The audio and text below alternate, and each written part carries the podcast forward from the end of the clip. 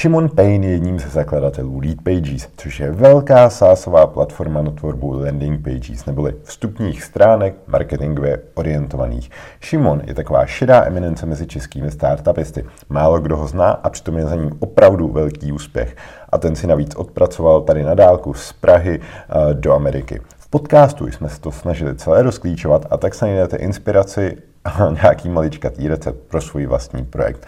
Než se pustíme do podcastu, tak bych chtěl všem vývojářům z okolí Pardubic nabídnout flek u nás ve Freeu, práci ve svobodné firmě na rozvíjení opravdu skvělého produktu. Šimon začínal jako vývojář na WordPressu a proto, a nejenom proto, bych vás chtěl pozvat na konferenci WordCamp Praha, která bude na konci února v Cubexu v Praze. Loni jsem na WordCampu měl skvělou roli šatnáře, díky které jsem mohl natočit jedinečný díl podcastu z podpalubí ze šatny. Letos se na WordCampu můžete těšit na mou přednášku o projektovém řízení a organizaci práce. Tak si to nenechte ujít. Šatnářský štafetový kolík, doufám, po mně a po Filipovi Podstavcovi převezme někdo dostatečně kvalifikovaný.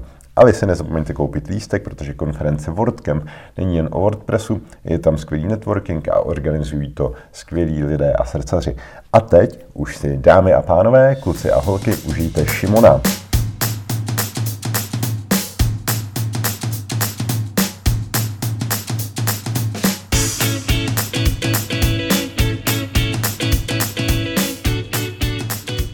Tak hostem dnešního spodpalubí se stává Šimon Payne. Šimone, díky, že jsi udělal čas. Já doufám, že se nám v tomhle tom podcastu podaří dekomponovat to, jak vybudovat úspěšný startup. Definitivně to určitě není jenom tím, že skopírujete Šimonův návod, ale Šimon spolu založil a vybudoval Lead Pages, což je nástroj na tvorbu landing pages a ta firma má v současné době hodnotu eh, desítky, stovky miliard dolarů.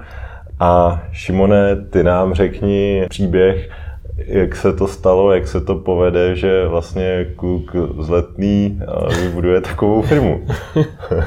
Zajímavé na tom je, že to nebyla úplně jako náhoda, protože já jsem to měl jako cíl něco takového vybudovat už od začátku. Ale nezačalo to tím, že bych si řekl, že vybudu filmu, začalo to tím, že jsem nevěděl, co chci dělat a že jsem co, co nechci dělat. Takže to začalo hroznou frustrací. Mm-hmm. Já jsem pracoval asi před eh, skoro deseti lety v O2, což bylo dobrá zkušenost a bylo to tam skvělý tým, dělal jsem jakoby v korporátu asi rok a hodně jsem se to naučil, ale pak jsem měl chuť udělat něco vlastního, rozjet vlastní projekt, ale nevěděl jsem vůbec absolutně jak, nevěděl jsem jak začít a co dělat, ale věděl jsem, co nedělat. Takže jsem nakonec začal cestovat, vyjel jsem na Filipíny a, a do Číny a cestoval jsem po světě a nakonec jsem díky tomu cestování dostal takovou jako perspektivu nad věci a potkal zajímavý a úspěšný lidi všude po světě a nějakým způsobem jsem se dostal k Američanům a ty mě seznámili s mým jako founderem a spolu jsme vlastně potom založili o pár let později vlastně Lead Pages a pak jsme strávili několik let eh, růstem toho startupu, který mm-hmm. dneska vlastně furt dál jako jede a pohybuje se na těch žebříčkách prvních, jako že top 3 těch landing page builderů a furt spolu všichni bojují, tak mm-hmm. tak se dál vyvíjí. No. Mm-hmm. A když jsi teda potkával zajímavý lidi, jak jsi, jak jsi poznal, který je ten pravý, bylo to podle člověka nebo podle už jako nějakého namyšleného no, projektu? No, nebo... Já jsem měl, jsem, nevím, jestli to někdy četl, asi jsem to někdy zaslechl, takovou teorii, že vlastně když člověk eh, eh, ať už to třeba hledá jako člověk životního partnera nebo business partnera nebo a někdy se uvádí, že ten, jako ten business partner je někdy skoro až nad úrovní toho životního, že je potřeba, aby tam ta schoda byla hodně dokonalá. V tom je taky důležitá jako spoustu jako kompatibilita. Tak je důležitý vlastně si to člověka představit dopředu, skoro i vizualizovat jako vizuálně, jak ten člověk vypadá. A potom, když člověk potká, tak už prostě ví, že to je on. Což samozřejmě, když já jsem, jako, já jsem technický, technický člověk, já jsem vlastně v byl technický zakladatel, já jsem postavil tu architekturu a ten software. Mm-hmm. A já jsem hledal někoho, kdo by mi pomohl tu, ten můj software prodávat. Takže já jsem jakoby technik jako founder hledal marketingového partnera, který by měl tu firmu se mnou vybudoval. Mm-hmm. Ale já jsem, tě jsem nevěděl vlastně, co vybudovat. Já jsem věděl, že potřebuji někoho, kdo má marketingové schopnosti a má nápad, co vybudovat. Protože já jsem nápady neměl. A já jsem viděl, že já potřebuji někoho, kdo má dobrý nápad a já mu ho pomůžu vytvořit. To bylo první, že potřebuji toho ten jakoby někoho, kdo je v té životní situaci. Uh-huh. A pak vlastně jsem dál přemýšlel, vlastně ten Jack bude fungovat, jaký mý zkušenosti, jak, co by měl umět. A i mě rostlo v hlavě vlastně, jaký projekt bych chtěla dělat. Protože mi došlo, že když jsem viděl v té době, co se dělalo s internetem, jaký byly vlastně dispozici technologie, tak mě fascinovalo, že dokážeme vlastně v malém týmu nebo i sám vybudovat naprosto jakoby obří projekty typu jako Facebook. A došlo mi, že vlastně takový projekt se dá vybudovat prostě ve třích, pěti lidech. Tak mi tak došlo, že proč bych dělal teda malý projekt, když může nějaký velký projekt. Mm-hmm. No a tak jsem jako cestoval a potkal jsem různé lidi a měl příležitosti a říkal jsem si, tak až narazím na toho člověka, který bude ten správný, tak, eh, tak budu vlastně vidět a, a pak se mi to poštěstilo. To bylo velký štěstí, když jsem se našli. Ale byl ten klíčový moment, kdy já jsem toho člověka potkal. No. Ale bych tomu dodal, tak tomu předcházelo spoustu odmítnutí, spoustu projektů a spoustu jiných lidí, kteří vlastně se chtěli spolupracovat. Ale já jsem cítil, že prostě tohle mě nikam jako nepovede. Ale je to těžký, protože jsem neměl žádný peníze. Nic jsem nevydělával v té době, jsem žil z posledních úspor a ty se tenčily. A do toho člověk říká pořád ne a ne a ne. A připadá si trochu jako primadona, že vlastně je tak jako tvrdohlavý. Ten no. člověk nebo ten projekt mu není dost dobrý. No, Jasně tak, chápu, no. ale jako ono říkat ne je strašně důležitý. Klobouk jdou teda v nějaký takový situaci, kdy to není, kdy to není jednoduchý. Jak teda Lead Page začalo? Jste se potkali někde na těch ne, Filipínách? ani a... ne. Bylo to takový, bylo celý vlastně hrozně štěstí. Já jsem měl takovou jako potřebu vlastně i jako vydávat peníze, to byla jako jedna takový motivace, už jako se nějak uživit. A došlo mi tak proč bych to nespal dohromady. Teď musím jako pracovat na projektu, kde se něco naučím, bude to nějaký marketing a je tam nějaká šance, že z toho vznikne něco většího. Tu otázku, jak by byl nějaký startup, tak jsem na ní šel úplně jako od podlahy s tím, že jsem si řekl, já jdu někoho, kdo ten startup potřebuje a já mu ho jako vytvořím, i když to ještě neví, že vlastně ho potřebuje. Já jsem nešel hledat někoho, kdo hledá programátora na vytvoření startupu. Takový lidi většinou jsou obklopení úplně jinou jako komunitou lidí, úplně jako jiné situaci. Já jsem vlastně šel hledat inzeráty na lidi, co hledají jako programátory. A v té době to pro mě byl jako docela velký, když se řeknu, jakoby snížení úrovně. Já jsem vlastně šel pracovat pro toho mého co-foundera, my jsme se nesetkali, že budeme dělat DeepPage, jsme se potkali s tím, že on mě najme jako WordPress programátora na mm-hmm. PHP jako pluginy. S tím, že já jsem ani nikdy předtím WordPress nepoužíval, ani jsem jako, ani nevěděl, co to WordPress je, jenom jsem věděl, že to je jako v PHP, že to je taková jako jednoduchá práce, kterou já se dostanu dovnitř do té jeho jako firmy, do toho projektu a teprve po, po pár měsících jsem se jako stal vlastně jako founderem a začali jsme mluvit o tom softwaru víc vážnější. No. Mm, takže ty jsi v podstatě chtěl nechat najmout člověkem, který pro tebe byl zajímavý. Ano, přesně tak. No. A ten projekt vůbec ještě ve vzduchu nebyl. Ano. A, je, ano. a já jsem už cítil, že když to on dokáže jako prodat, tak je tam šance, že vlastně uh-huh že vlastně něco takového z toho jako vzroste. Dobře, kdo, kdo měl teda potom myšlenku na Lead Pages a jaký byly nějaký typ? No já už takhle, když mě najímali, já jsem říkal, tak já vám tady můžu nějakou dobu dělat eh, tady podat vaše inzerátu nějaký jako WordPress pluginy. To je jako mm-hmm. samozřejmě já tady zvládnu, to není problém. Já jsem hrozně arrogantní v té době, jsem taky namyšlený ještě. Ale jako až ty pluginy uděláme, tak potom bych rád sám udělal nějaký seriózní jako SaaS, nějaký jako software a pořádně to jako rozjel. A už jako první jako týden jsme se o tom bavili, já jsem říkal, a oni říkají, jo, tak to je super, my toho taky chceme udělat. My, oni byli v situaci, kdy oni ještě nedělali žádný software, ale uměli marketing bezvadně. Mm-hmm. Takže pro ně byly ty WordPress pluginy jenom jako vstupní brána do softwarového světa. Na nich se chtěli naučit, jak je prodávat a potom teprve vkročit jako do toho SaaS. Což je taky zajímavá, zajímavá věc, že hodně lidí chce rovnou dělat ten SaaS, ale nikdy se nenaučí, jak prodávat software. A Clay, můj co-founder, vlastně byl už schopný marketér a uměl prodávat všelicos na internetu, ale věděl, že ještě nemí software, takže si tam nechal nějakou jako půl roku, kdy se to chtěl naučit, ale jako by zároveň o tom viděl spoustu peněz. Takže jsme dělali velmi úspěšný jako WordPress pluginy, ty jsme prodávali a z těch peněz jsme financovali potom ten první vývoj i vlastně Lead Pages. No. Mm-hmm. Jaký kroky jste podnikli při té tvorbě Lead Pages? Co si myslíš, že byly úspěšné kroky, kdy a jak jste si třeba namleli nějakým fuck upem nebo nějakým přešlapem. Tam asi my jsme, co se mi hrozně na tom líbilo, co bylo úplně pro mě nový, jako i tu práci s těma Američanama, protože jsme byli tři, vlastně tři zakladatelé, já, Tracy a Clay, že se tam vlastně všechno hejbalo hrozně rychle. Mm-hmm. I jako tím, že jak, jednak jsme byli jako hodně jako marketing driven, takže vlastně se všechno muselo vyrábět, aby se to prodalo tak se vlastně furt všechno jako dávalo klientům, furt se jako bylo, bylo okamžitě jako v rukách, někdy nikoho by se to prodalo, že ty věci dlouho nežily na stole. Tím pádem jsme museli hodně jako se otáčet a dělali jsme hodně chyb a neustále se něco jako rozbíjelo pod rukama. Takže jsem to vlastně neustále opravoval. Což vlastně potom ale docítí takový situace, kdy vlastně není nic rozbitý nikdy, protože je to rozbitý pořád. My jsme měli nějaký někdy velký fail, protože jsme tak rychle jeli, že všechny špatné rozhodnutí jsme rychle opravili ještě. Ještě mm-hmm. než se stalo jako velký problém. Teď velký problém se stává, když se něco jako zkazí nebo rozbije, ale nechá se to dlouho jako ležet.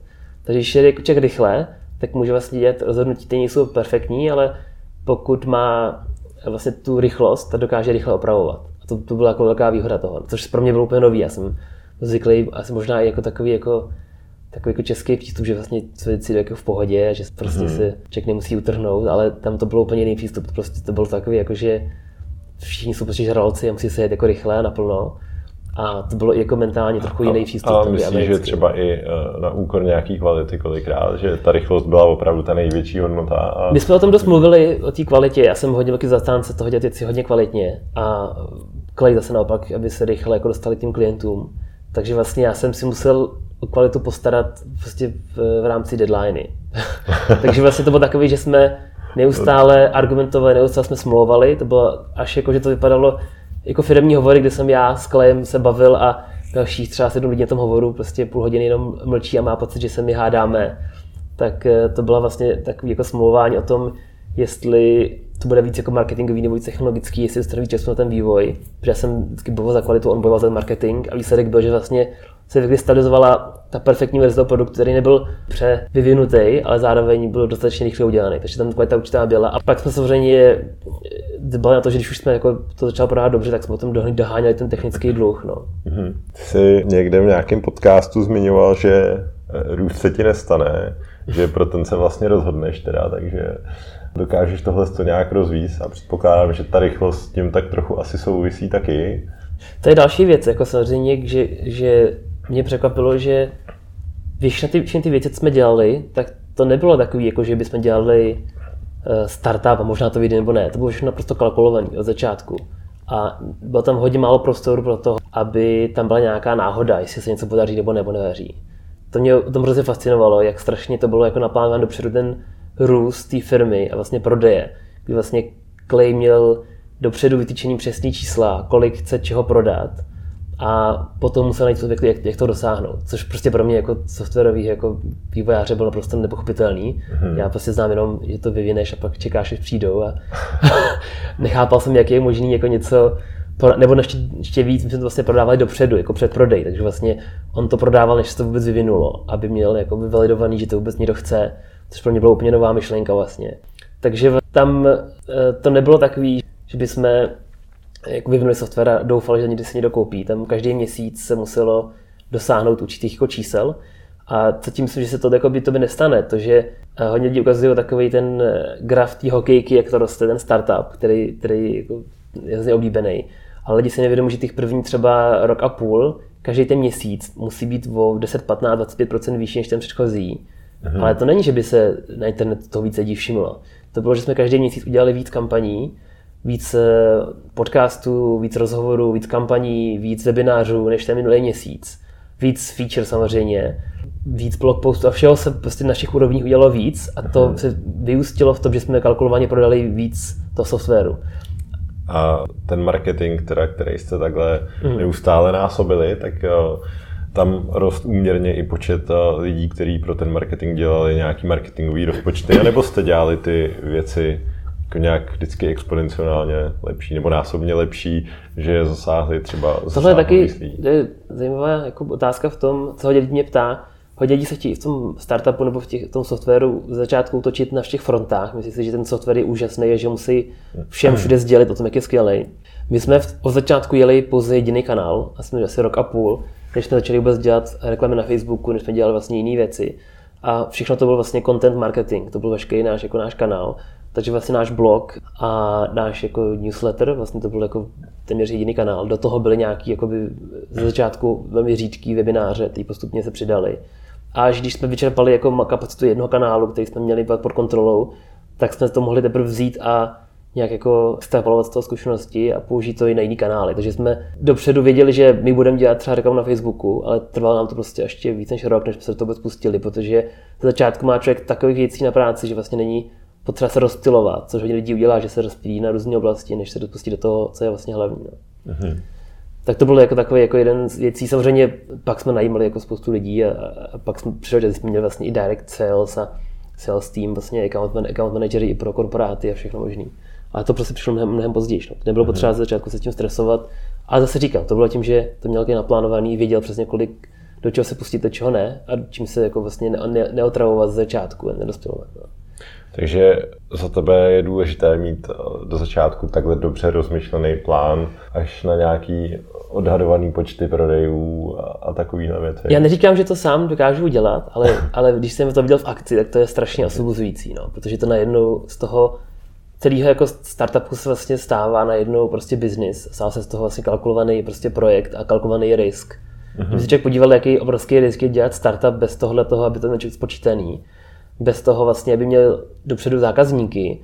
Teď jsem se nedávno byl s jakým marketérem a ten mi říkal, že má jenom určitý omezený počet softwarových produktů, který může on vyrobit, protože jeho audience by něco jiného nekoupila.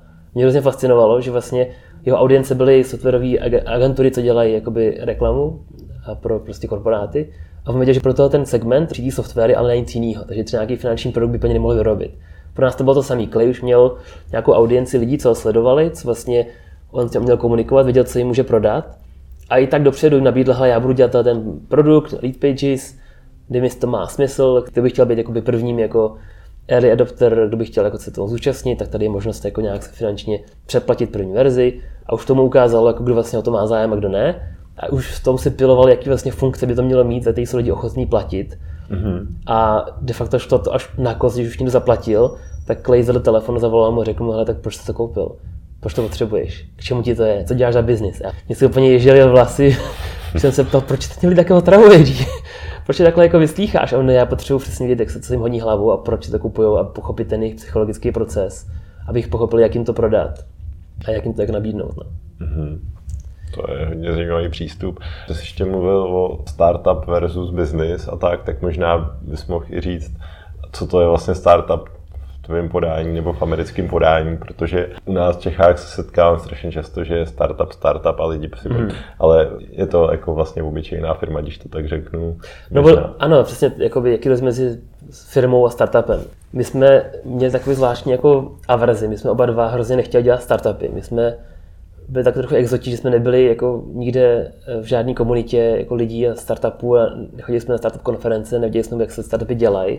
A měli jsme pocit, že nechceme dělat startup, ale chceme dělat jako business. Business znamená, že ty někomu pomůže s něčím, on ti za to dá peníze a dá se to opakovaně dělat a konzistentně dál.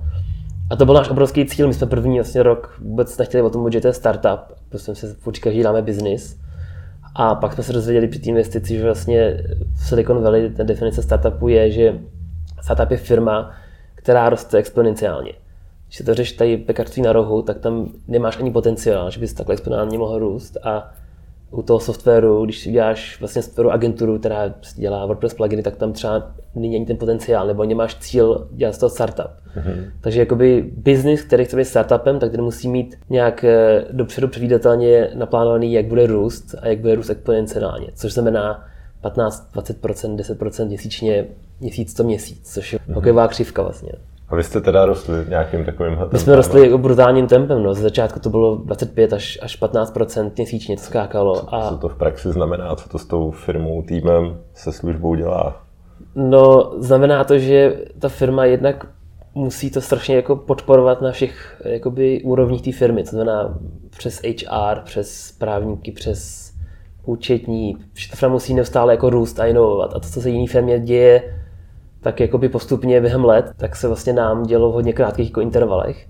Takže první třeba rok a půl ta firma prošla jakoby skokama, které by byly normální firmě třeba pět let, nebo i díl možná. A to znamená, že jsme museli najímat mnohem rychlejší lidi, rychlejší řešit lidi, nebo věci, co fungovaly, když jsme byli ve třech, tak nefungovaly, jsme byli v deseti. A potom to fungovali lidi v deseti, tak už nefungovalo, když potom nás bylo třeba 20 nebo 50. A my jsme také během vlastně asi tří let vyrostli přes 170 jako lidí nebo kolik. Tak, eh, tak to bylo dost jako zběsilý vlastně na to. Mm-hmm. Což věděl, že jsem musel všichni hrozně učit, neustále zlepšovat a nebudu jako přestěhat, že jsme viděli, co jsme dělali. My jsme se neustále jako hrozili toho, že my vlastně děláme něco, co netušíme vůbec, jako jak dělat. Měli jsme furt pocit, že, že nejsme ty praví na ta, tu jakoby práci a že tam v Silicon Valley je spoustu jako různých jako jiných startupistů, co už tohle dělali, ví, jak to jako se má dělat a jakým způsobem vlastně tam, tam je nějaká určitě jako lože těch jako top lidí, co už co už jsou v tom klubu, těch, co to zvládli a pak jsme zjistili, že tam jako vlastně nic takového neexistuje, že vlastně nikdo nic neví. Všichni jsou zmatení stejně jako my a my jsme mm-hmm. těch investorů ptali, jako, co vlastně máme jako dělat, tak oni nám řekli, že vlastně by už toho měli víc než kdokoliv jiný.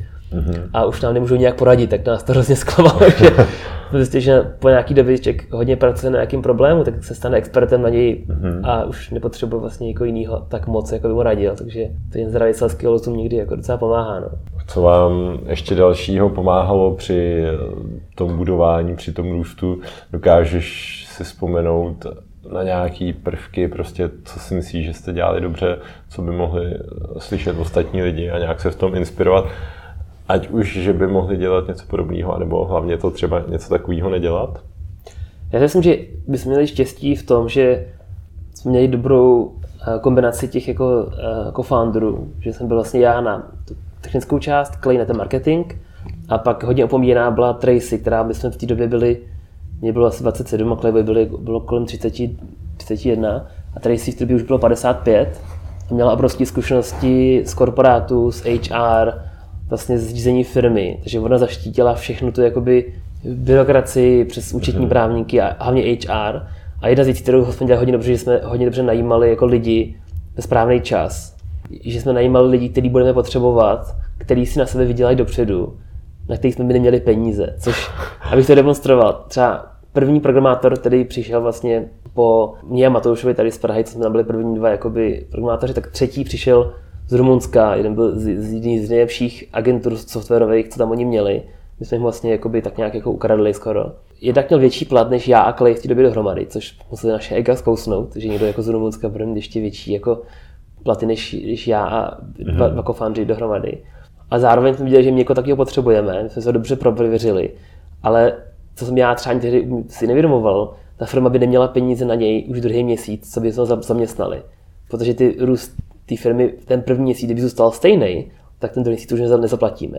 Samozřejmě on nevěděl, a je to takový jako docela kalkulovaný risk, ale tím, že Clay měl ty vlastně tržby dopředu předplánovaný, tak už věděl, že to nejspíš udělá, když bude mít nějaký nový funkce, který my budeme schopný prodat. Takže ten programátor do toho Rumunska, ten Bogdan, ten například naprogramoval nám tehdy Analytics, například během jednoho týdne. Eh, Clay okamžitě spustil kampaň, která byla už připravená dopředu a viděli se dostatek peněz na to, že se zaplatil ten programátor na další měsíc. A takhle jako plánovaný jakoby najímání lidí dopředu, kteří vlastně byli jako top kvality a pomohlo udělat jako skokově růst ještě rychlejší. A jak jste měli dělaný ten pricing? Eh, bylo to, že se to skládalo z těch nových funkcí, že si každý z těch už existujících uživatelů musel dokupovat třeba ty nové funkce, anebo jste jako přes tady to dělali marketing a oslovili jste vlastně nový lidi tím, že lead page jsme... už mají třeba tu analytiku. Různý firmy mají různý přístupy, jsme byli hodně agresivní na akvizici, to znamená, že jsme měli hodně aktivní část nových klientů, protože my jsme neustále zdražovali, vlastně jako každý měsíc jsme zdražovali a zvyšovali cenu. Což byla vlastně marketingová taktika, která nám pomáhala růst rychlejš. To jste zdražovali i zpětně těm stávajícím no, to právě, to právě ne, tam se zaváděla taková věc, kterou se říká anglicky grandfathering, já nevím, jestli v češtině je to ekvivalent. To asi není nech, úplně... Nech, nechme to v angličtině. Každopádně vtip je v tom, že když si někdo koupí lead pages jeden měsíc, dostane třeba 100 dolarů měsíčně, tak další měsíc, eh, tak ten, tu cenu, co on platí ten měsíčně, 100 měsíčně, tam mu zůstane už navždycky. Na, na tom plánu, který on by měl. To znamená, je tam nějaký normální plán, je tam nějaký pro. Když si koupíte normální plán, tak na té ceně, co on si to koupil ten měsíc, už bude navždycky. Mm-hmm. Pokud chce upgradeovat, tak si musí vybrat z těch aktuálních nabízených jako vyšších plánů. My jsme to udělali tak, že jsme třeba další měsíc udělali, že se zdražují všechny plány, ale jenom pro nový uživatele. A ty stávající měli šanci ještě před tím zdražení upgradeovat na vyšší plán Podle za tu nižší cenu. Takže my jsme využívali to zdražení jako příležitost pro upgrade stávajících zákazníků. Zároveň lidi, co už nás třeba sledovali na blogu nebo byli v tom newsletteru, tak už viděli tu starou cenu a viděli, že se cena bude zvyšovat, tak se to koupil ještě rychle za tu starou cenu, než se cena zvedla. Hodně lidí se jako hrozně bojí zvyšovat ceny a má se takový z toho jako, trochu jako strach. My jsme to naopak veřejně jako ohlašovali a plánovaně jako využívali k tomu, aby lidi z takový jako, zvláštní jakoby touhy ušetřit si kupovali to vlastně včas. Tam byl zajímavý efekt marketingový, který já jsem tou dlouho nerozuměl, ale ukazuje se, že když se zdražuje, tak se kolem to udělá kampaň, hodně se o to jako mluví a lidi začnou kupovat jako rychle než tím zdražením, co se ale ukázalo, že kupují úplně stejně po tom zdražení. Ten člověk řekne, no tak já jsem to jako propásl, ale tak no, já to stejně potřebuju a už to mm-hmm. nemá nikdo levnější, tak já to za normální cenu. Takže ty držby před tím zdražením šly nahoru, ale pak už zůstaly na té úrovni i po tom zdražení. Mm-hmm. To bylo zajímavé strašně pro mě. Takže vlastně se to každý měsíc dva se zdražovalo postupně nějak a dělal se tam to kampaň a pomáhlo to vlastně akcelerovat ty tržby ještě. A v jaký jste byli třeba pozici na trhu? Jestli teda v tu dobu jste měli nějaký konkurenty přímý nebo neměli, tak byli jste třeba jako levný produkt, který zdražovat mohl, nebo jste vlastně byli někde? Ano, my jsme byli jako hodně levný produkt, mohl zdražovat z začátku. Aha, no. Tam jako některý šasy měli pěči tehdy se 17 dolarů měsíčně ta cena vydržela asi 14 dní jenom a pak se to, pak to šlo rychle nahoru. My jsme začínali vlastně úplně dnu trhu, že jsem byl levný nástroj, jsme říkali otevřeně, že nemáme čím moc funkcí, ale měli jsme trošku jakoby eh, moderní jakoby přístup k tomu, k tomu, jak dělat ty landing page. Vlastně byl tam nějaký jako nápad, taková trochu jako, když se řekne, jako disrupce toho trhu, v čem jsme přišli, že jsme dopřášeli vlastně landing page eh, s šablonama, které měli v sobě už nějakou jako osvědčenou marketingovou taktiku. To znamená, že tam jsme tvrdili, že naše, naše landing page budou mít vyšší conversion rate než ostatní, protože byly použity na marketing reálně. A byly v nich jako reálně texty, které jsme my používali sami. Řekli, já to byl expert. Ostatní landing page nástroje dávali lidem jako bílý plátno a lidi byli rozmatený, protože netušili vlastně, jak to jako udělat něco, co bude fungovat. Ten, co u nás si to mohli jenom jako upravit rychle. Takže jsme nemuseli mít ani moc funkcí ze začátku, bylo to hodně omezený ale tím, že jsme toto nabídli jako tomu dnu trhu, což byl i náš plán, jako začít na té nižší ceně, ale pak jsme se snažili to rychle šplát nahoru vlastně. No. Dneska už jako ta cena je někde jinde. No, Mm-hmm. A jaký ještě taktiky jste tam využili? Třeba, jak jsem mluvil teďka o tom ceníku, tak je něco, na co si vzpomeneš, co si myslíš, že jste dělali opravdu dobře? Mně se líbilo, jedna z těch taktik, co jsme dělali, je, že to je zase všechno, co tady mluvím, já jsem jako technický co-founder, ale furt o marketingu. a můj, můj co-founder Clay vlastně byl ten marketingový genius, tak ten, on studoval behaviorální psychologii a on hrozně dobře rozuměl tomu, jak lidi jako myslejí a jaký mají jako touhy a, a chtíče.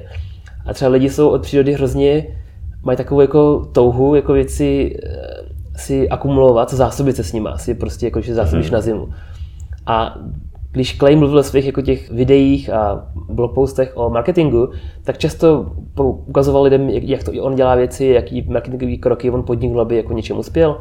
A i k tomu dával ty landing page vlastně jakoby ke stáhnutí zdarma. A to dost jako trochu děsilo jich jako konkurence ostatní lidi, protože on doslova dával HTML obrázky nakodovaný, prostě ty templatey těch landing page zdarma, jako zip ke stažení na každém to blogpostu. Říkal, tohle je můj nejlepší landing page, jsem já udělal, který si stáhněte. Ale lidi říkali, teď máš ten software, to dělej, proč mi to dáš zdarma ten HTML? A on měl promyšlení strašně tu taktiku v tom, že lidi si to přečtou ten článek, pochopí ten princip, proč ta landing page fungovala skvěle, stáhnou si ten kód a naplánují, že to třeba potom později dají programátorovi, tam do toho dali jejich vlastní jako značku nebo trochu to upravila. Tam vždycky bylo trochu potřeba tu lampy nějak upravit pro svůj brand, texty přepsat.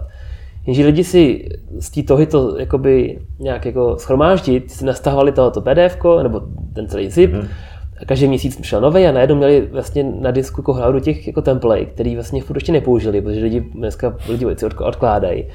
A to vlastně byl takový jako trojský kuň k ním domů, protože jednou zjistili, že tam mají ty templatey, které chtějí použít, ale nemají to čas, musí někoho platit. A pak si řekli, tak víte co, já ten software koupil, nemusím teďka už toto. A tím jako psychologickým procesem se dostal k ním a vlastně tam dostal jako toho troského koně k ním. A, a oni byli ještě rádi, že potom platí ten software, nemusí vlastně mm-hmm. platit programátora, aby jim to implementoval, to Treble. No. Mm-hmm. Super, super. Vzpomeneš si ještě na něco, třeba klidně teda může to být i technická věc, že jo, když Uh, Technický jsou potom, my jsme jako dělali spoustu takových jako věcí, že jsme se snažili na určitý problémy koukat trochu nově, tak třeba když nějaký klient eh, zrušil účet, to jsme neměli úplně dost jako připravený, tak jsme třeba říkali, tak co se stane s těma landing pagema, protože tady spoustu jako lidí eh, udělá landing page, e-pages, ať tam není pošle nějaký trafik a vzniknou vlastně, to, to není jenom landing page, vlastně internetová jako stránka, no, nová, jsou, budou, ano, jsou tam odkazy a tam SEO a teďka jsme nechtěli, když někdo zruší účet, aby ty stránky zmizely.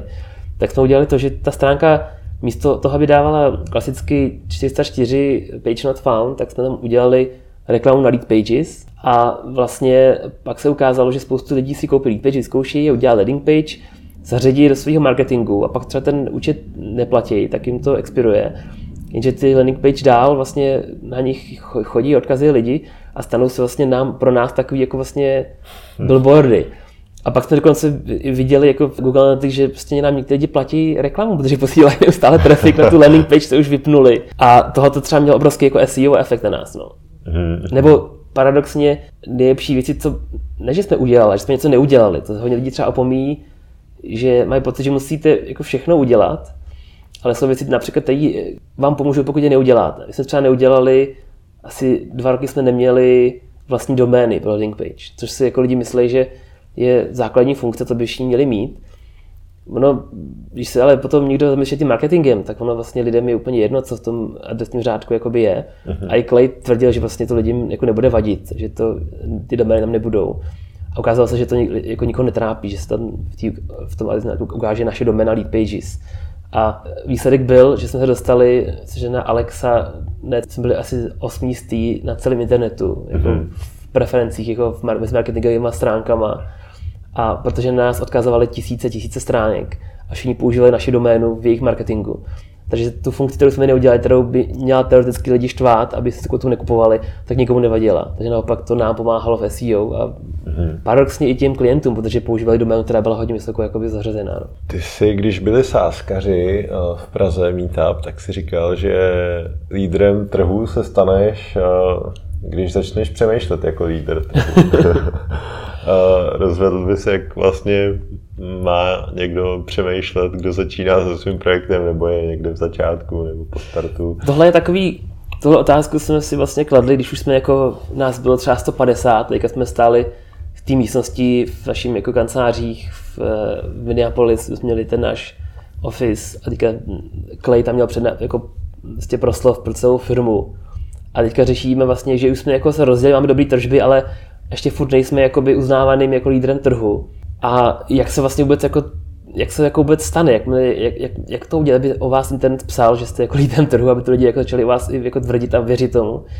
A e, to už potom jako takový jako growth hack do té pozadní fáze toho, toho startupu, do toho růstu, kdy tam ten CEO musí namotivovat celou firmu a prostě nějaký jako pozvednout na to, aby se tak začala chovat, jakoby Eh, jako ten líder trhu. A právě tohle nám on řekl, že prostě jak se staneme tím lídrem trhu, jak dotáhneme tu, tu jak doběhnout těch posledních 10% toho, toho maratonu, aby jsme se fakt doběhli do té cílové rovinky první, je právě tím jako mentálním, eh, jakoby ti řeknu tím eh, pohledem, tím mindsetem. On říkal, že je potřeba začít chovat jako líder toho. To znamená, že když se člověk furt začne někoho dohnat, tak bude furt jenom dohánět. Ale když se začneš jakoby představovat, že už jsi lídr trhu, tak to najednou ovlivní tvé rozhodnutí. To znamená třeba, jak se člověk v supportu bude chovat k zákazníkovi. Jo? Řekne si, tak lídr trhu nebude přece tady na někoho jako nevím, nadávat, nebo, nebo prostě určitý jako věci se nebudou, nebo programátor prostě si řekl, tak nebudu dělat tady nějaký jakoby, jako prasárny, prostě udělám to pořádně, protože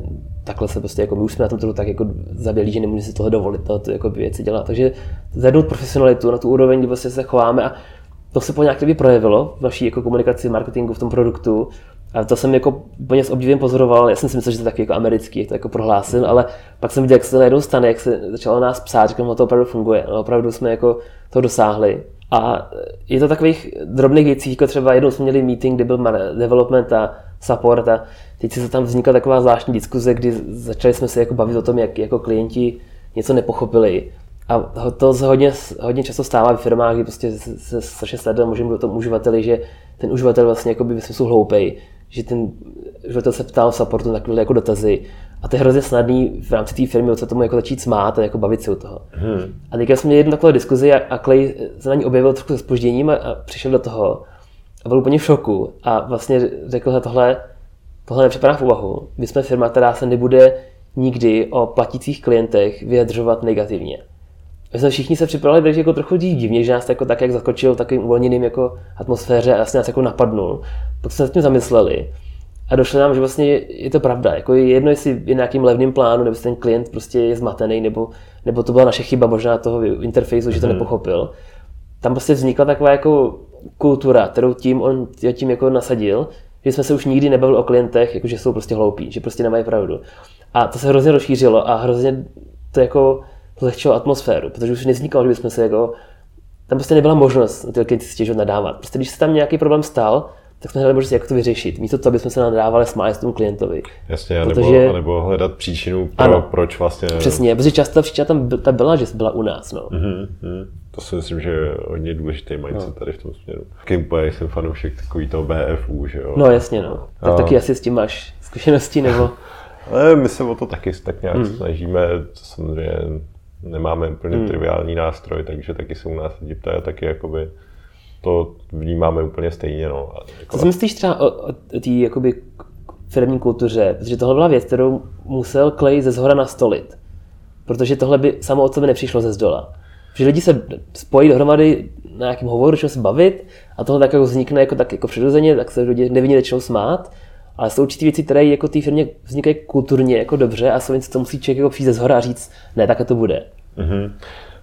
Myslím si asi, že to je potřeba říct i ze zhora, nebo u většího týmu rozhodně, ale my jsme na to v minulosti taky vlastně narazili, no, s Honzou Kůdou a to, tak jsme se vlastně tak nějak shodli, že ne, prostě chcem to v podstatě hmm. tak, jako to řekl Clay, ale jako hmm. zároveň jako v pětičleném týmu, jo, ale myslím Jasně. si, že jiná cesta není jinak, jako a ty lidi třeba řeknou jako, a já jsem to nemyslel zle, já jsem si jenom potřeboval zanadávat v tu chvíli, víš, nebo jako, Jasně, no. ale myslím si, že to tam, že to nepatří jako mm-hmm. do té firmy, že když třeba na tom supportu mm. je někdo ještě na tebe jako něco nepochopí, ještě na tebe hnusnej třeba, mm. jo, tak ty máš tu tendenci, jako prostě ano. ty teď my za to nemůžeme a ano, ještě a, ale je jenom na tobě, mm. jestli se k tomu postavíš jako převedeš to prostě ano. nějak, eh, odkomunikuješ tak, že ten člověk je mm. v finále spokojený, anebo jestli začneš hrát tu, stej, tu stejnou ano. hru a, a začneš stejně nadávat, anebo jako to svalovat, nebo tak. No. Já si Takže... pak pamatuju, když jsem jednou používal nějaký software a teďka něco nefungovalo, já jsem za to platil, já jsem se rozčíl a už jsem šel psát ten naštvaný e-mail tomu supportu. A jsem si úplně zhrozil najednou, teď, to, teď jsem to já najednou, ten, ta druhá strana a došlo Aha. mi, jak je to hrozně snadný jako je do toho to, spadnout. A jo. pak člověk musí si uvědomit, že ten zákazník, on se nesnažil jakoby být zlej, nebo on se nesnažil prostě vyloženě jako to, on prostě byl frustrovaný a tu frustraci vyjádřil v té komunikaci, ale jakoby to nebylo tak, že by No. Hmm, je to strašně moc empatie. No. no. Tak to jsme trošku odběhli. Zajímalo by mě, jak vám to třeba fungovalo na dálku, protože vlastně Lead Pages, mm. americká firma, a ty jsi to celou dobu dělal tady z Prahy, jestli se nepletu. Ano, no, to si hodně lidí myslelo, se mě furt ptali, ty jsi byl v Americe několik let. A já jsem říkal, ne, já jsem byl tady na letní, já jsem akorát byl jenom seděl u počítače. já jsem pak jako několik let skoro necházel moc ven mezi lidi, já jsem byl hrozně jako busy a pracoval jsem jako 10-16 hodin denně, úplně v klidu, někdy dlouhý hmm. měsíce. Mně se to strašně líbilo, mě to hrozně bavilo, takže vlastně já jsem trochu omezil sociální život na několik, na nějakou dobu a, a, ale já jsem to bral s tím, že jakoby v té době jsem na to měl energii a motivaci a náladu a já jsem, že to je prostě investice, která se mi vrátí, takže jakoby nějakou dobu jsem někde slyšel, že to nevadí pracovat tvrdě, když člověk potom dostane bohaté z toho. okay. ale, ale, takže já jsem pracoval jako tady z letný a ty moji jako fandři byli v Americe, v Minneapolis a ve Vermontu a, a vlastně jsme byli všichni tři jako remote dlouhou dobu. Hmm. No. Mhm. A jak to teda že ty si říkal, že to byl strašný fofer, že jste ano. to furt upravovali a tak dále. To mi přijde, že to tomu remotnímu setupu úplně nenahrává, že? protože potřebuješ rychle se doptávat, rychle řešit, rychle jsou ty změny, ano. tak uh, je to tak, že asi první asi rok a půl jsem byli vlastně 100% remote. Pak jsme začali najímat jako víc programátorů, vlastně i kvůli finanční důvodu jsme mohli konečně dovolit programátory v Americe, kteří byli mnohem dražší pro nás. Že jsem najímal ze začátku lidi tady v Čechách a v, v Rumunsku třeba, pak jsme postupně začali na Američany. A teprve potom se začali jako lidi v Americe najímat a po první měsíci, po první vlastně jakoby 5 miliony dolarech jsme začali otvírat kanceláře tam u v Minneapolis a nejmat lidi tam. A tam byl určitá jako fáze, kdy ta firma se pře- přesunovala, no, přehopávala z toho remote do toho jako local a budoval se tým vlastně lokální v té kanceláři a zároveň do toho fungovali ještě lidi, kteří jsou jako remote.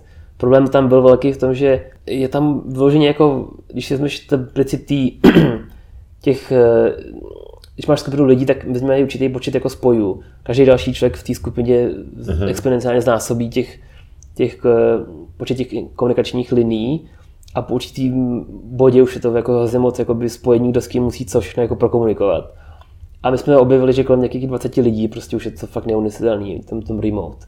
Problém u nás byl v tom, že většina těch remote lidí byly ty nejdůležitější. Mm-hmm. Znamená, že jednak eh, já i Tracy jsme byli remote v určitý firmě, zároveň ty dva programátoři v Rumunsku, tady já s Matoušem v Čechách, hlavní grafička, další ještě jako marketer, další prostě podcaster byl někde jinde. Ty hlavně lidi byli jako remote a do toho se budovala nová firma, která jako vlastně vznikala v té kanceláři a ten neměla to know-how ještě pořád. Takže tam mhm. dlouhodobu byl takový jako rozkol mezi těma lidmi, co jsou remote a těma lokálníma, ty vlastně jsem potkával den do nich kanceláře a teďka cítili, že jsou trošku jakoby v nevýhodě, protože ta zkušenosti tam ještě nebyly, nebo neměli tam kdo přidávat do toho pořádně. Tam byly určitě tlaky, aby se sami do toho jako i přestěhovali a já jsem to zvažoval, pak nakonec jsem se rozhodl, že nebudu. Tak tam byly jako velký porodní bolesti z toho tím, kdy nakonec to vyústilo v tom, že prostě ta firma byla kompletně vlastně jako lokální ty kanceláři a jako mě pár jednotlivců, většina lidí byla už v tom přímo tam, včetně supportu a vývoje. No. Uh-huh. Já se ještě vrátím k tomu předchozímu bodu. Co teda vlastně člověk získá a ztratí, eh, když buduje takovýhle startup? Jednak, jednak první je takový jako potom ten zvláštní pocit, když si jako zastavíš po třech, nevím, třech, čtyřech letech a uvědomíš si, že vlastně jste jako dosáhli toho, že už jste jako dávno proběhli tu cílovou rovinku, že už ten bod, nebo ty cíle jsem já měl dřív, jakože vyrvat velkou firmu, dělat něco, co jako je používaný vlastně tisícema lidma na světě a už tady v Čechách to bylo známé, už to bylo takový, že mi vlastně, já jsem neměl další cíle, co dál, jako, že on tím můžu ty cíle jako rychle jako dojít, že člověk zjistil, že ty cíle nebyly tak vysoký, jak jako měl. A pak si říkal, počkej, já jsem totálně propásl ten, jako ten moment úspěchu, kdy jsme jako měli eh, ty čampaňský a slavovat. to vlastně stalo. a co se stalo, jedna věc, co zjistíš, je, že tam je naprostá jako prázdnota, že musíš fakt mít rád tu cestu. Že to není, že jako dřeš, dřeš, dřeš a pak budeš mít super. Ty musíš si fakt užívat tu cestu. Jak si říká, že je cíle cesta, tak to, to mhm. platí ještě víc u tohle, tohle. Tam není žádný jako, žádná oslava. Naopak spíš ten konec je takový trochu jako rozpačitý, jako dneska už jeden, ani jeden z nás tří těch co-founderů v té firmě nefigurují, všichni jsme už odešli postupně, uh-huh. ještě furt jako držíme svoje jako akcie a čekáme, jestli se to někdy prodá a tak, máme jako celkem pozitivní vztah k té firmě, ale už v ní figurujeme. Takže vlastně jakoby, pak si musíš uvědomit, co vlastně z toho si jako odneseš z té firmy. Tak jestli ty tvé cíle si naplnil jednak, tak to potom zjistíš, že to není až tak možná eh, tak řekl, tak to nebylo tak těžké, jako jsme to vlastně by udělali, to je jedna věc. A druhá věc je, že já už teďka s odstupem vlastně už to jsou 3-4 roky, co jsem vlastně odešel z té firmy, tak eh, najednou pocituju hrozně velkou jako hodnotu v tom, jsem si z toho odnesl a není to ani jako žádný jakoby peníze, ani jako finanční nebo uh, akcie, které jako držím, spíš, spíš jsou to jednak jakoby hrozně zkušenosti, protože jednak v tom startupovském jakoby té komunitě hodně lidí eh, mluví o tom, jak je super jako dělat ty fuck upy a ty faily. A my jsme furt jako tvrdili, že je dobrý učit se z těch failů, ale ještě lepší učit se z těch úspěchů. Mm-hmm. Se naučíš mnohem víc, vidíš, než něco funguje a pak to chceš ještě vylepšit a funguje to ještě líp. To je úplně jako, to ti úplně otvírá jako brány do jiných jako úrovní. Než jako zjistit, tak toho to nefungovalo, tak co ještě nefunguje, jo? ale lepší je z toho, co funguje. Tak to jednak je ta zkušenosti samozřejmě, tak já jednak technicky jsem se hodně posunul, i, i jakoby v řízení lidí, v najímání lidí. Já jsem se dělal spoustu věcí, jsem nikdy nedělal. Jako programátor jsem najednou musel najímat prostě jakoby desítky lidí a, a, naučit se prostě dělat interview a spoustu jiných jako profesí jsem se musel jako osvojit nebo v supportu postupně do určitý míry. Jakoby. To je jakoby tak spíš jako zřejmé, jako když jsme pracovali hodně na softwaru, tak asi to umím dělat líp samozřejmě. To, co mi ale nedošlo úplně, je, že po tom startupu vlastně ten život jsou věci, jsou hodně jako nedocněné, jako například eh, reputace nebo určitá jakoby jako jméno, který neřekl bych, že byl někde jako známý, já jsem dost jako na internetu skrytý, ale hmm. prostě když někde můžu říct, že jsem byl co-founder Lead Pages, tak to hodně otvírá dveře a to hodně se to jakoby, hodně usnadňuje jako začínání nových projektů nebo na budování jako partnerství, nebo je de facto i získávání jako investice na další projekty. No, je tam asi prostě nějaký velký úspěch za tvýma zádama, který tam je to, prostě... je, to, je to určitá důvěra, you know, no, nebo i třeba důvěra v tom, že dokážu něco technicky jako vybudovat, protože jakoby už to lidi ne, nemusí jako si věřovat, jestli člověk jako když něco co vybudoval. Tak tohle je třeba hodně podstatný. Ale jako samozřejmě to se dá tohleto aplikovat i na menších projektech. Jo. Když mě Clay oslovil tehdy, tak já jsem taky musel něco ukázat, že jsem něco udělal. Mm-hmm. Já jsem tehdy taky už dělal nějaké jako projekty a měl jsem ani neřekl bych jako hodně, já jsem ukázal jeden projekt, jsem dělal, já jsem dělal nějaký plánování směn pro Starbucks a to ho naprosto fascinovalo. Přitom to ani byl jako finančně úspěšný projekt, ale technicky jsem bylo vidět, že jsem schopný jako věci jako dotáhnout do konce. No. Tak to byla jedna věc. A další věc, samozřejmě, co z těch z toho odnese hrozně užiteční, jsou vztahy s lidma. A jakoby jednak jako lidma z té firmy, jednak i lidi, co člověk potká ve svém jako odvětví nebo v tom průmyslu vlastně a na konferencích a to jsou taky zase důležitý vlastně ty konexe nebo ty lidi, kteří jako potká, nebo i ty přátelství. Jako to je pro mhm. mě, to se nedá jako vyčíslit, jako hodnotu to potom má, když potom člověk potřebuje dělat nějaký nový projekt a osloví někoho a vlastně, hele, já tady tohle člověk znám, tak já mu zavolám a on někoho doporučí. A ta, ta síť těch lidí vlastně, já moc nemám rád jako ten termín networking, ale jako vložení navazování přátelství je strašně důležitý podle mě. No. Mm-hmm, souhlasím. No a takže vlastně uh, jsme znova v bodě, akorát, že ty jsi neodešel z korporátu, odešel si tak nějak z Lead Pages a teďka co, že jo? Protože práce dává člověkovi smysl, něco určitě potřeba je dělat a tak. Uh, a dá se takhle ten úspěch nebo úspěšný projekt zrecyklovat, když už má člověk ty zkušenosti, anebo prostě každý projekt už je potom jiný. Uh, čemu ty se vlastně začal věnovat? Tam jako, ono potom, člověk se potom dívá zpětně, jako co, jak se nám to vlastně povedlo a už jsme se o tom možná s tebou bavili, že vlastně tam je třeba mm-hmm. nějakých, já nevím, jsme identifikovali asi 15 klíčových proměných, což jsou prostě včetně jako toho marketingu, toho softwaru, najímání lidí a tak dále, který jsme museli mi prostě udělat jakoby na jedničku. Tam nebyla možnost dělat to jako hůř. A to se nám ve třech podařilo. Do toho 16. bylo prostě štěstí, tak jsme tohoto udělali, což je jako šílená rovnice, aby se to zopakoval a udělal to znova. A to jsou věci jako třeba vize, jo, nebo jakoby stav trhu, jo, že, a takhle tomu člověk musí rozumět všem, aby to odhodil správně. A já jako nemůžu mít za moje jakoby co-foundry, ale osobně jsem vlastně řešil potom, co dělat potom po Lead Pages a Uh, jakožto jakoby technický zakladatel nebo technický co-founder jsem prostě si osvojil takovou jako myšlenku toho vlastně jako, jak řekl, jako craftsman. To znamená, že jako dokud budu vyrábět jako hodně kvalitní softwary, tak se mě asi bude někdo pořád jako platit. Z začátku jsem nějakou dobu koketoval i s tím, že se zkusím jako osvojit, nebo možná to bylo moje ego i jako jiný jako věci, jako třeba marketing a podobně. To jsem právě dělal ten projekt Convert Player, který jsem jako, to byl experiment, kdy jsem si já zkoušel sám dělat marketing. Tam jsem si uh, ochutnal, jak je to těžký. a vlastně dneska se věnuju víc jako jenom už tomu svýmu řemeslu a, a de facto jakoby jako eh, jak jsem říkal, že člověk musí mít rád to, co vlastně dělá, tak já jsem zjistil, že vlastně mě hrozně baví jako budovat ty uh, interfejsy, softwary, ty produkty vlastně celý jako od začátku, takže vlastně já jsem byl produktivní pro tu firmu ze začátku, když jsme to budovali a to teďka dělám furt, takže každý jako jeden rok vlastně buduju jako nový, nový projekt nebo vlastně stavím něco úplně od začátku a používám nové technologie. De facto prostě eh, kdybych se narodil, já nevím, 200 let dřív, tak bych prostě nějaký truhlář a byl bych jako craftsman, dneska jsem akorát jako programátor. Mm-hmm. Akorát to prostě dělám jako na větší úrovni v tom, že dneska jakoby, co je fascinující je, jako, že já jako jednotlivec vykonávám práci, kterou by třeba před 20 lety dělalo 20 lidí. Jo. V tom, že včetně jakoby DevOps nebo celý jako backend, frontend, eh, grafika, všechny ty věci dohromady jako UI, UX, eh, business logika, tak všechno může dělat člověk v jednom vlastně. No. A to je tom super, že v dnešní době se toho dá celý jako udělat. Tak dřív někdy člověk dělal něco se dřevem a už nemohl dělat třeba se železem, tak prostě čekal mm-hmm. na mhm. toho jiného. To je super na, to, tom, jako, na tom webu a těch aplikacích, že může člověk se to osvojit věci všechny a když tomu potom člověk přidávají třeba marketing a další, tak potom už je jako vlastně docela nebezpečný. tak tam ještě úplně nejsem, ale jakoby baví mě právě to, že můžu v hodně malém týmu nebo i vlastně sám dělat ty projekty pořád dát do kolečka takhle. No. A teď teda to nemáš tak, že by si k sobě hledal nějaký marketáka, nebo ty další projekty, o kterých jsi mluvil, tak je realizuješ jakým způsobem? Teda jsou to čistě tvoje projekty? Já jsem jako jedna věc je taky, co se tam i bavili, spíš na to nastínili, že jak ten růst se ti nestane, tak ty si mm-hmm. musíš vybrat, co vlastně chceš, jaký růst mm-hmm. bys jako chtěl. V Leadpage jsme si s Klem vybrali, že chceme jako maximální růst, co dokážeme udělat a chceme, aby to bylo zběsilý a rychlý a mm-hmm. vlastně jsme... Prostě rock and roll. Právě tak. to byl jako náš cíl a pak jsme zatím, to, to jako ovlivní jaký vaše rozhodnutí, jak se do toho pustíte samozřejmě. No a po Leadpage mě došlo, že vlastně co mě vlastně v tom bavilo a co jsem se já potom ke konci už tý, toho projektu zdál, je vlastně ten produkt development, kdy vlastně člověk jako přemýšlí nad tím produktem, řeší jako hlavně ty funkce, a aby to lidi používali, jakým způsobem to něčemu pomůže, jak řeší ten problém, který ten problém řeší ten, komu ten stran pomáhá.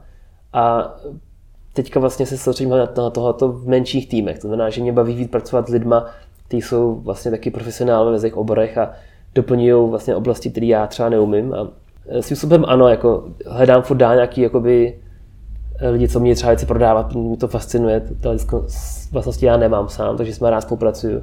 Teďka dokonce spolupracuji i s mým eh, ex-co-founderem Sklem, znovu děláme nějaký malý jako projekt spolu, takový experimentální, tak uvidíme, jak to bude, je to hodně takový jako příjemný vidět, jako když člověk zkusí pracovat s jinými lidmi, jak se potom dobře pracuje s tím, s kým už si jednou pracoval. Tak je to hrozně jako, eh, tak jako osvěžující, že, že jsme se na sebe už zvykli, tak, tak eh, to mě hodně baví. No. Mm-hmm.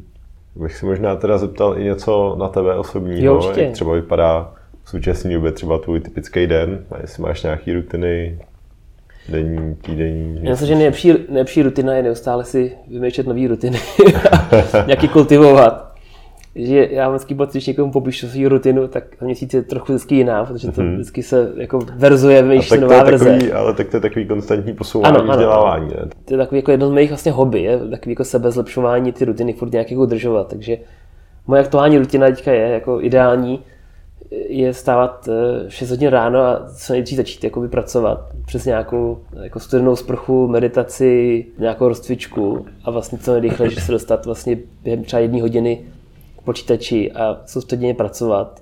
A ideálně jakoby v takovém, jak bych to řekl, jako, jak se říká anglicky, in the zone, takovým tom hlubokým, hlubokým jako fokuse, který je strašně mm-hmm. dneska jako podle mě zácný. Já zrovna čtu knížku, která se jmenuje Deep Work, která to o tom popisuje, kterou hodně doporučuju, která vysvětluje, jak jako dneska je zácný, že se nedokážu vůbec soustředit k všem těm notifikacím a všem těm jako Facebooku, sociálním sítím, co máme kolem sebe. Mm. A jak je to ceněný schopnost když člověk si dokáže sednout několik hodin soustředěně pracovat na něčem eh, jakoby hluboce. A jako programátor toho hodně člověk vyžaduje takovýhle jako času. No.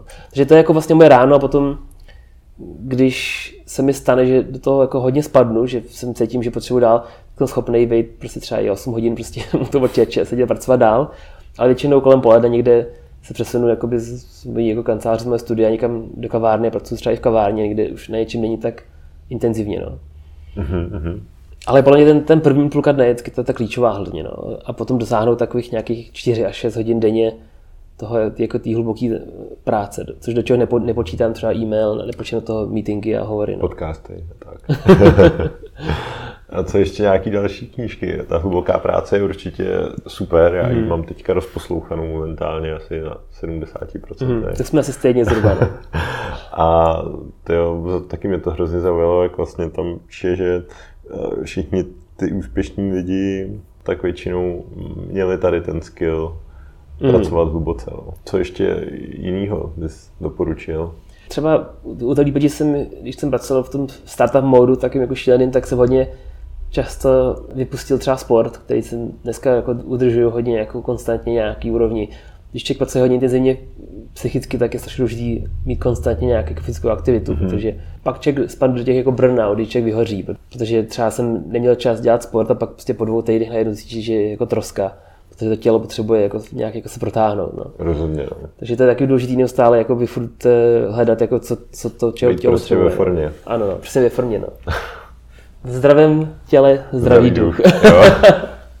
ne, tak ono to zní jako strašně to, ale je to, je to mm. veliká pravda. A pak i prostě mm. člověk ráno se zbudí a už je unavený mm. prostě od samotného rána a no. to prostě nechce, že jo. No a pak, pak jakoby, je to třeba takový různý kliše a potom člověk zjistí, že opakujeme všechny ty jako produkty, ty jako knížky a podobně, ale, ale jako třeba, třeba zamyslet se nad tím, jaký má člověk kamarády a, a, a přehodnotit, eh, jak se říká, že člověk je průměrem těch pěti přátel, co má kolem mm-hmm. sebe, tak to už jsem slyšel tolikrát, ale jako říkám si, si lidi někdy zastavil tím a spočítaj si, který těch pět lidí který člověk nejvíc vídá a jestli se to stojí, jsme vidět nebo ne. A já jsem to jako v posledních pár letech právě dělal jako revize, že jsem mi za ten člověk už mě sedmkrát odmítl schůzku se mnou jako vidět, tak to už nepočítám jako kamaráda.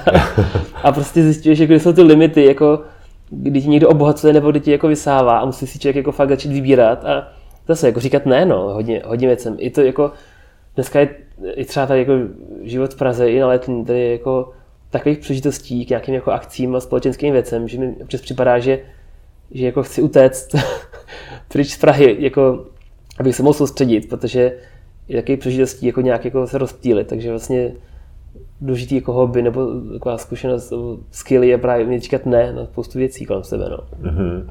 A nepřijde ti, že je to eh, i třeba v té dnešní době a třeba takhle v Praze a tak obecně, nebo i mezi těma, řekněme, startupama je to všechno takový jako mělký, že s každým ponetworkuješ prostě na pět minut a prostě je, ano, je to taková si, velká jo. kvalita, s, ním, s někým hrozně, se jako vlastně neznáš pořádně. A... Ono je hrozně, hrozně svádí k tomu někdy jakoby pocitovat ten, tu podporu té komunity nebo ten sociální status tím, že člověk jakoby potkává hodně lidí, kteří jsou vůči tobě jako pozitivní. A když, to, potom se já dost často jako vyhýbal nějakým jako konferencím, když jsem v tom jakoby modu toho kreativní, co vytvářím, protože ty začneš mluvit o něčem, co teprve vytváříš, že není to hotový. Někomu to řekneš a on ti řekne, že je super. V tu chvilku ty ucítíš taky dopamin z toho, že se někomu líbí, ale ještě furt to není hotový. Mm-hmm. Tím se vlastně okrádáš od ten dopamin, který bys dostal, kdybys to opravdu dodělal. A potom už jako máš menší motivaci to dodělat. Takže je mnohem lepší se zavřít doma a nech, nech, nechodit ven, dokud to nedoděláš. A teprve potom, až to doděláš, tak můžeš někomu říct, že jsi to dodělal, ale pravděpodobně budeš už na práci něco jiného. Takže opravdu jako spíš ne jako mluvit, ale spíš jako dělat. A teprve potom jako mm-hmm. v nějaký fáze se socializovat. No. to, to zní zvláštně, jako že jistý můj já vděčím za svůj úspěch svým sociálním konexím, který jsem navázal díky cestováním po světě, ale pak je moment, kdy prostě jsem několik let byl úplně asociální, nebyl jsem na žádné konferenci, třeba tři roky, nikoho jsem nepotkával a i, i kamarády, co by jsem dřív vydal, jsem odmítal, aby se soustředil na jakoby tu expanzivní jako část. No. Mně připadá, že ty jako když je spisovatel, tak, tak jsem slyšel, že někdy, někdy mají období, kdy musí to hodně číst, jako konzumují a pak je období, kdy to produkují. Podle mě je hodně nezdravý dělat to najednou. Je čas, kdy se člověk socializuje a je v těch startovské komunitě a hmm. se jako plácá po zádech, ale pak je čas, kdy člověk musí jako napracovat něco pořádného. No. Tak já jsem zastánce tohoto oddělit. Jo. Je někdo nebo něco, kdo tě jako nějak do podnikání ovlivnil? Asi to byl nejspíš třeba ten Clay. Ale... Ten Clay hodně ovlivnil samozřejmě, protože do jistý míry to byl takový i jako můj mentor, protože mm-hmm. je trošku starší a zároveň i zkušeností v tom biznisu. Potom, co, jestli bych mohl říct jako do mě jako takový jako vzor nebo model, tak je třeba ještě Rob Walling, který vlastně je jako founder firmy Drip, kterou vlastně nakonec hodně ironicky Leapage skoupila. A my jsme vlastně byli kamarádi, už jsme se znali předtím, tak to bylo takový příjemný, že vlastně jsme oba, oba jako se takhle propojili jako biznisově, tak ten, to je pro mě člověk, který právě byl víc technický a dostal se do toho marketingu a naučil se vlastně jako dělat marketing a původně byl jako programátor nebo technický konzultant. No. Jako by lidi, kteří dokážou překročit ty obory, to, to mě vždycky fascinuje. No. To je něčím, co jako dlouhodobě taky bojuju. No. Hmm. A takhle, eh, jak třeba vnímáš, že to nejsou Češi, jak vnímáš to prostředí třeba Amerika versus eh, Čechy, třeba když se budu bavit takhle o tom mm-hmm. SaaSu nebo softwaru? První, co jako když člověk se o Americe, tak, tak když jako tam reálně člověk pracovat, tak si uvědomit, že to, nebo já jsem nemohl pocitu, že Amerika, že to není moc jako země, že to je jako biznis. že prostě tam lidi jako tím fakt žijou, jakože vlastně to, ten americký úspěch je celý o tom postaven, že lidi musí jako mít ty lokty, musí se jako ten biznis jako nějak jako zodpovědně postavit. Co mě tam fascinovalo je, že tam má úplně jinou morálku k tomu biznisu. Když se něco řekne, to prostě platí. Tam prostě, když někdo lže nebo dělá nějaký jako podvodný jako řízení nebo nějakého kamaráčov, tak okamžitě ho z té komunity biznis vypadne, protože se o něm to rozkřikne. Takže tam, když něco, něco řekne, to fakt jako dělali. A právě odvíjelo to, že přišlo, že Americe se ten biznis eh, řešil tak jako víc, trošku jako na jako jiný úrovni a hodně jako zdravý takový, takže mně se hodně líbilo, jako, jak to tam jako vedou. Ani mi připadá, že je tam to hodně, co se dá jakoby, od nich jako naučit. Co se tady v Čechách může člověk jako, trvalo by to plně díl se naučit tady v Čechách, než od těch Američanů. Takže mi připadá hodně zdravý jako se do té komunity amerických jako biznisový nějakým způsobem navázat a rychleji do toho se zapojit.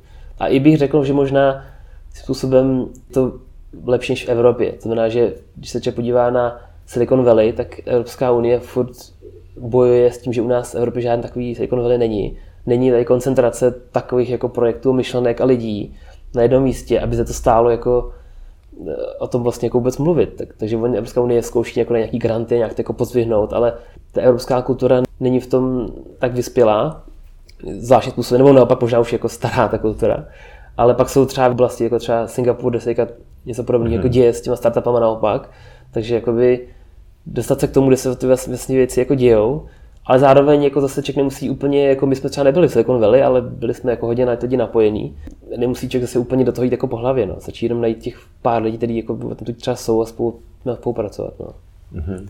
No, já bych se vrátil k tomu začátku úplně, kdybychom teda měli nějak zastřešit nebo zaobalit teda uh, nějaký typy pro začínající potenciální startupy, tak když když bych tu hodinku, co jsme spolu strávili, nějak schrnul, tak určitě mít, mít jasný plány. Já si myslím, že dostatečně důležitý je ten, ten, jako ten mindset, vlastně ten jako nějak si v hlavě jako ucítit, co vlastně člověk jako chce. Mm-hmm. Když to tak jako vezmu ještě zpátky těm Filipínům, mě hrozně pomohlo být tři měsíce sám vlastně v těch Filipínách, kde jsem vlastně ještě člověk sám, tak si hrozně taky trochu psychedelický. Člověk musí si sám se sebou v hlavě furt jako povídat. A to ti hrozně konfrontuje a všechny ty jako myšlenky a sebe takový to jako sebekritický nápady tě konfrontujou a dojde ti vlastně, co vlastně chceš a nechceš dělat. A to ti pomůže jako ujasnit. Proto doporučuji lidem, jak jako vypadnout a vycestovat, aby si jako ideálně sami, pokud jsou v tom v té části nebo v té fázi života, kde to je ještě jako možný. A tam jsem si uvědomil, co vlastně chci a nechci. A potom už to najednou bylo všechno mnohem jednodušší. Pokud to bylo skoro tak jednoduché, jako, jako jsem říkal, jak ten klient naplňování ty držby. Já jsem viděl, co prostě chci, nechci v životě dělat. A pak jsem šel už vlastně skoro jako přímo. Mm-hmm. I když mi trvalo třeba ještě rok a půl, než jsem potkal toho, nebo rok, než jsem potkal toho kleje v těch Filipínách. A už jsem viděl vlastně, co určitě nechci. A taky další věc, co ještě bych doporučil, že když člověk chce něco velkého udělat, tak eh, je naprosto OK nevědět, co to vlastně ještě bude. Mm-hmm. Že vlastně hodně lidí třeba máš moc přesnou představu o tom, co vlastně ten úspěch jak bude vypadat. Místo toho si můžu ale vybrat, jak by mohl mít nějaký parametry ten úspěch. Jo? Že třeba já jsem chtěl, abych pracoval s někým, kdo je zkušený, kdo mě něco nového naučí, a kdo, kdo už má třeba nějaké zkušenosti v jiném oboru, zároveň ocení ty zkušenosti, co mám já, které oni třeba nemají. A vlastně bylo úplně jedno, v jakém oboru ten startup bude. Jsem se nechtěl dělat, že bude prostě v tomhle nebo v tomhle oboru. A hodně věcí se, hodně parametrů se dokreslovalo jako později. Spíš mi bylo jasné, co už nechci dělat, že už se nechci sedět v open office a v kanceláři a, a vlastně došlo mi, že se dá dělat fakt velké věci. No. Ale je to těžké, no, tak zpětně jako vymýšlet, jako, jako co, jak to vlastně, jaký ten recept, ale, ale jako nebát se, nebát se říkat ne, no, věcem, no. Super, tak no. Šimone, děkuju. Já děkuji že za ten rozhovor, bylo to zábavný. Ještě, ještě chceš něco na závěr vzkázat světu, nějakou message, nějaký no, tvůj projekt? Spíš něco? světu, spíš Česku, aby se lidi nebáli hlavně, no, aby, aby jako neměli pocit, že z malé země nejdou dělat velké projekty a pořádně se jako do toho, do toho jako opřít a, a mít jako velký nápady, protože člověk nikdy neví, jako, kdo, kdo z nás příště změní svět. Jak se jak někdy říkal, že že ty lidi to změní svět, jenom ty lidi to si myslí, že ho změní. Jo. Ty to se to nepustí nikdy, tak to nic neudělají. Že jo. Mm-hmm. Super. A pak ještě bych dodal teda, že jestli někdo teda chce nějakou jako radu nebo něčím pomoct nebo nějakým způsobem nějaký feedback, tak já jsem říkal na těch sáskařích a hodně lidí se mi ozvalo a jsem s tím potom sešel. Vlastně bych ti poděkoval, to bylo super. Hodně lidí jako Jo, jo, to, to, to mě... lidi psali, prosím tě, e-mail našim. hodně lidí potom jako se se mnou jako potkalo a bylo to hodně příjemný a a spoustu těch zajímavých projektů jsem jako viděl a jsem jako poradil. Neříkám, mm-hmm. že byl jakoby nějaký expert, ale vlastně všechny ty zkusky, co v tom zproběhly, byly, byly hrozně zajímavé a obou straně jako myslím, že přínosný. Mm-hmm. Tak jestli někdo jako má pocit, že já mám něco, něco, s čím bych mohl pomoct, tak, tak jako tady, zvlášť tady v Praze nebo na, na letní, se rád se jako potkám tak myslím si, že zrovna ty máš plno zkušeností, takže a já bych možná doplnil, že Petr Feršman možná i tvoje video snad už dal i na YouTube, že tam, jo, tam padlo docela dost typů právě mm. z té vaší historie, co vám pomohlo a jak, takže vyhledat, sáskaři, přidat se, zeptat se. Díky Šimone. Díky, že jste to poslechli až sem. Máte fakt výdrž. Jestli se vám podcast líbil, tak mi uděláte velkou radost, když to někde nazdílíte, olejkujete nebo hvězdičkujete. Aby vám neutekly příští díly, tak si dejte odběr ve vaší oblíbené podcastové aplikaci. S podpalubí se loučí Karel z Frýla.